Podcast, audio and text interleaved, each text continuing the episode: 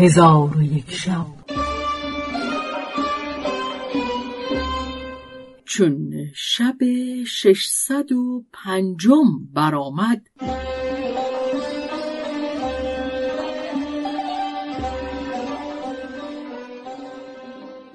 گفت ای ملک جهان حکایت کودک سه ساله.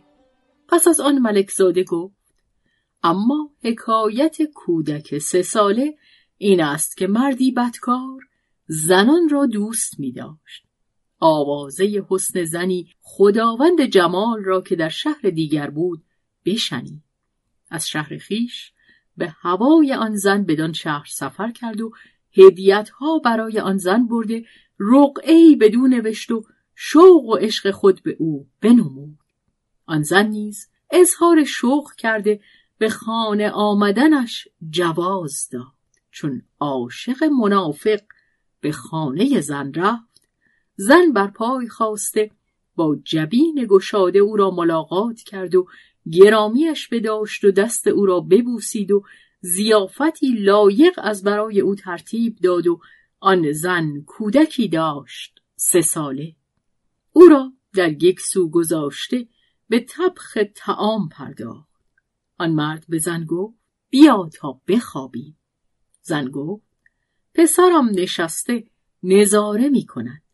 آن مرد گفت این کودک سه ساله چیزی نمی‌داند و سخن نمی‌تواند زن گفت اگر معرفت و دانش او بدانستی این سخن نمی گفتی. پس چون کودک دانست که تعام پخته گردید بگریست. مادرش گفت ای فرزند از بهر چه گریانی؟ کودک گفت بر آن تعام پخته روغن بزن و به نزد من آور. در حال زن قدری تعام از دیگ گرفته روغن بر او زد و نزد کودک آورد. کودک از آن خورده باز بگریست. مادرش گفت ای فرزند از بهر چه گریانی؟ کودک گفت ای مادر شکر هم به این تعام بریز. آن مرد از او در خشم شد و به او گفت ای کودک تو بسی کودک مشعوم هستی. فلفور کودک به پاسخ گفت به خدا سوگند جز تو کسی مشعوم نیست که با رنج و تعب از برای حرام از شهری به شهری سفر کرده ای و من گریه نمی کنم. مگر از بهر چیزی که در برابر چشم من است و اکنون که آن را خوردم خاموش خواهم نشست؟ تو خود بگو که از من و تو کدام یک مشعوم هستی؟ چون مرد این سخن بشنید شرمسار گشته پند کودک در او اثر کرد و بدان زن متعرض نگشته به سوی شهر خود بازگشت و توبه کرد و به پرهیزگاری به سر همی برد تا بمرد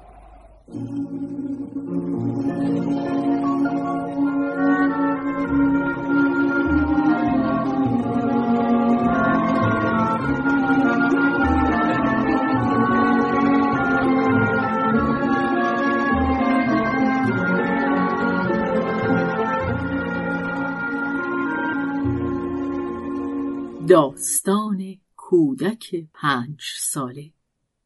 ملک زاده چون این حکایت تمام کرد گفت و اما سرگذشت کودک پنج ساله این است که چهار تن از بازرگانان در هزار دینار شریک بودند و زرها در هم آمیخته در همیانی کردند و همی رفتند که بزاعت بخرند. در میان راه به باقی رسیده بدره زر به زنی باغبان سپردند و به باغندر گشته همی گشتند تا به لب جوی آبی رسیدند و در آنجا بنشستند و خوردنی که با خود داشتند بخوردند. آنگاه یکی از ایشان گفت عطری با خود دارم. بیایید سر و روی خیشتن از این آب روان بشوییم و از آن عطر به کار بریم. یکی دیگر گفت شانه ضرور است. دیگری گفت از باغبان باز پرسیم شاید که شانه داشته باشد. پس در حال یکی از ایشان برخواسته به سوی باغبان رفت و به او گفت بدره زر به من ده. باغبان گفت همه یاران خود حاضر کن و یا اینکه یاران تو مرا آواز دهند و به من بگویند که بدره به تو رد نمایم. و یاران آن مرد در مکانی بودند که باغبان ایشان را می‌دید و آوازشان میشنید. آن مرد یاران خود را آواز داده گفت این باغبان چیزی به من نمی‌دهد.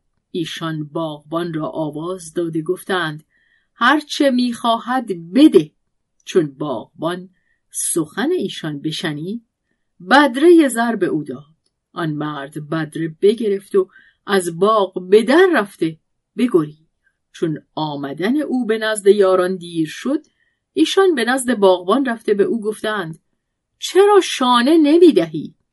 گفت رفیق شما از من جز بدره زر چیزی نخواست و من تا اجازت شما نشنیدم بدره ندادم و او بدره از من گرفته بیرون رفت.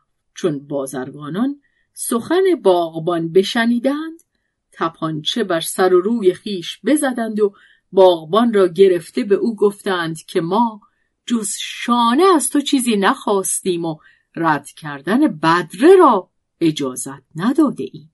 باغبان گفت رفیق شما هرگز نام شانه نبرد.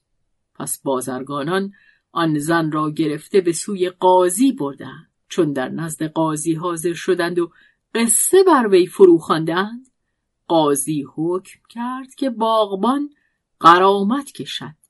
آنگاه بازرگانان بر او آویخته بدره زر همی خواستند. چون قصه به دینجا رسید بامداد شد و شهرزاد لب از داستان فرو بست.